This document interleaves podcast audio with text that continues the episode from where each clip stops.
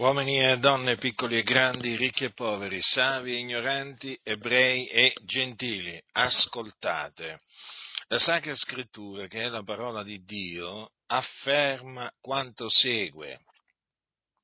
Come dunque con un solo fallo la condanna si è estesa a tutti gli uomini, così con un solo atto di giustizia la giustificazione che dà vita si è estesa a tutti gli uomini, poiché siccome per la disubbidienza di un solo uomo molti sono stati costituiti peccatori, così anche per l'ubbidienza di uno solo i molti saranno costituiti giusti. Dunque esiste la giustificazione che dà vita e si è estesa a tutti gli uomini tramite un atto di giustizia compiuto da un solo uomo. Quel solo uomo è Gesù Cristo, il figlio di Dio, che nella pienezza dei tempi è stato mandato dal Padre nel mondo per essere il Salvatore del mondo. Dunque il peccato è entrato nel mondo tramite Adamo, il primo uomo, e invece la giustificazione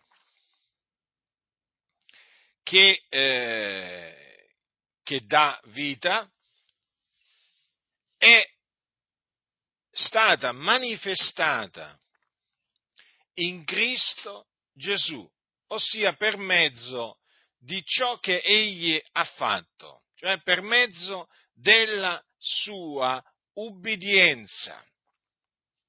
Infatti quell'atto di giustizia è l'ubbidienza che Gesù mostrò facendosi ubbidiente fino alla morte e alla morte della croce, perché così Dio aveva decretato che il suo figliolo morisse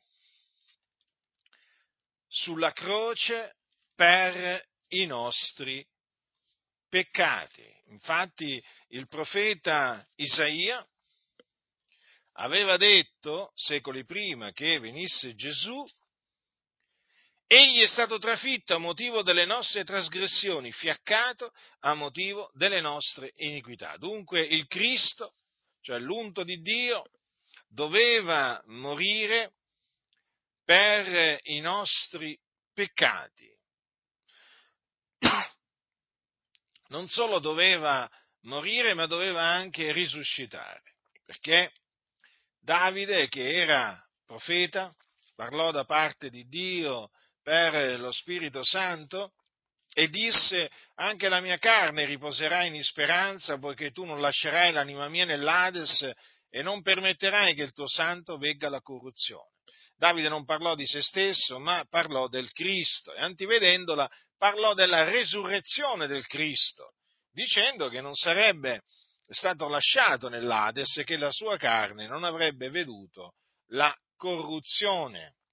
Dunque, le parole concernenti il Cristo si sono adempiute in Gesù. Egli si fece ubbidiente fino alla morte e alla morte della croce e quindi depose la sua vita per ubbidire all'ordine che aveva ricevuto dall'Iddio e Padre suo, che era quello che lui doveva morire per i nostri peccati.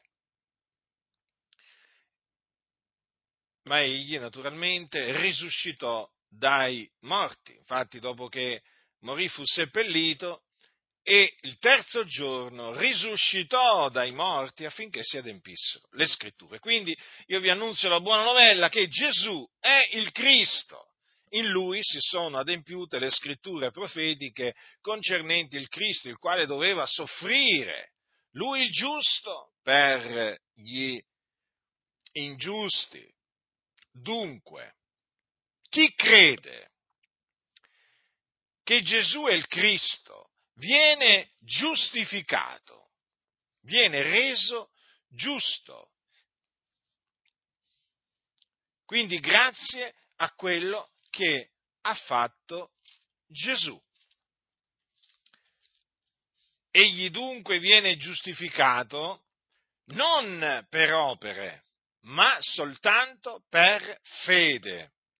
La giustificazione che dà vita dunque è per grazia, è gratuita, non si ottiene per opere buone compiute, si ottiene per grazia mediante la fede in Gesù Cristo. E per questo io vi esorto a ravvedervi e a credere che Gesù di Nazareth è il Cristo, che è morto per i nostri peccati secondo le scritture, che fu seppellito, che risuscitò dai morti il terzo giorno secondo le scritture e che apparve ai testimoni che erano stati innanzi scelti da Dio. Questa è la buona novella, che Gesù è il Cristo.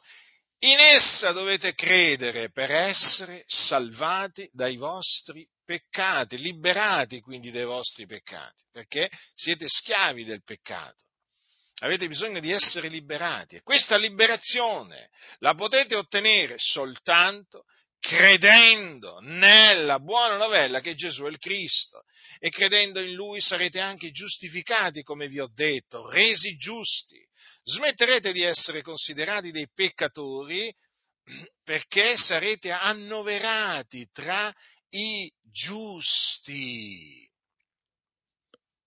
e otterrete la vita eterna, perché la vita eterna è il dono di Dio in Cristo Gesù che si ottiene anch'essa soltanto per fede. Chi crede ha vita eterna.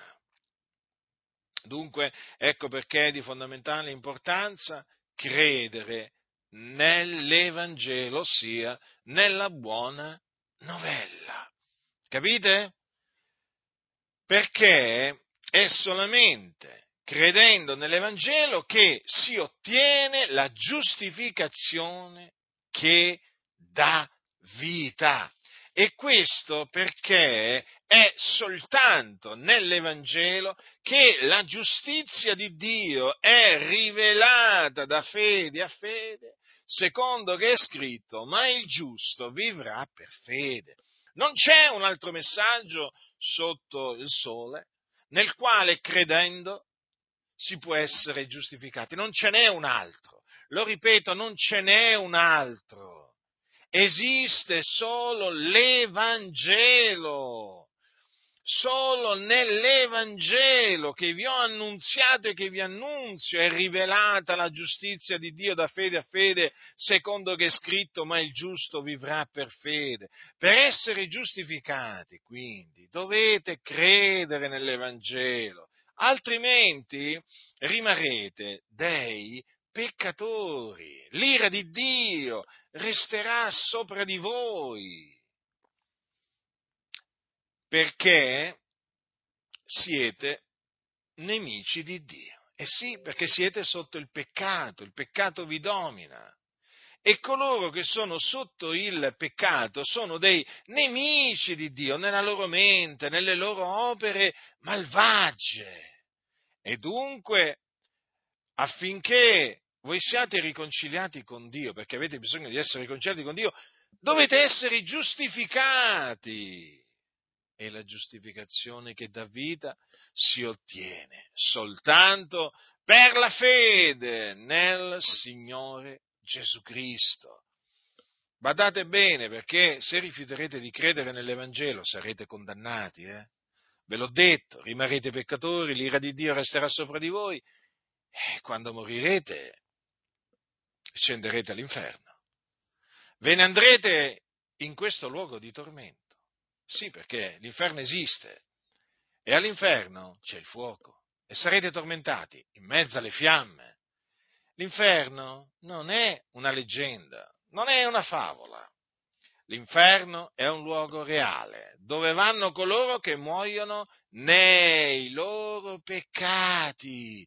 Quindi ravvedetevi e credete nella buona novella che Gesù è il Cristo e sarete salvati, perdonati, giustificati, riconciliati e strappati al fuoco dove siete diretti.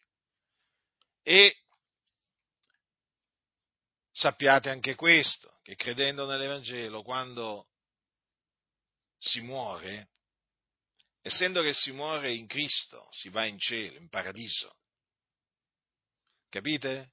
In paradiso, sì, il paradiso esiste. È il regno dei cieli, dove coloro che muoiono in Cristo si riposano dalle loro fatiche. Ma per entrare nel regno dei cieli dovete ravvedervi e credere nella buona novella che Gesù è il Cristo. Io ho fatto il mio dovere agli occhi di Dio, davanti a Dio, vi ho annunziato il ravvedimento, vi ho annunziato l'Evangelo, vi ho esortato a ravvedervi, a credere nell'Evangelo. Quindi ho fatto quello che dovevo fare. Chi ha orecchi da udire, oda.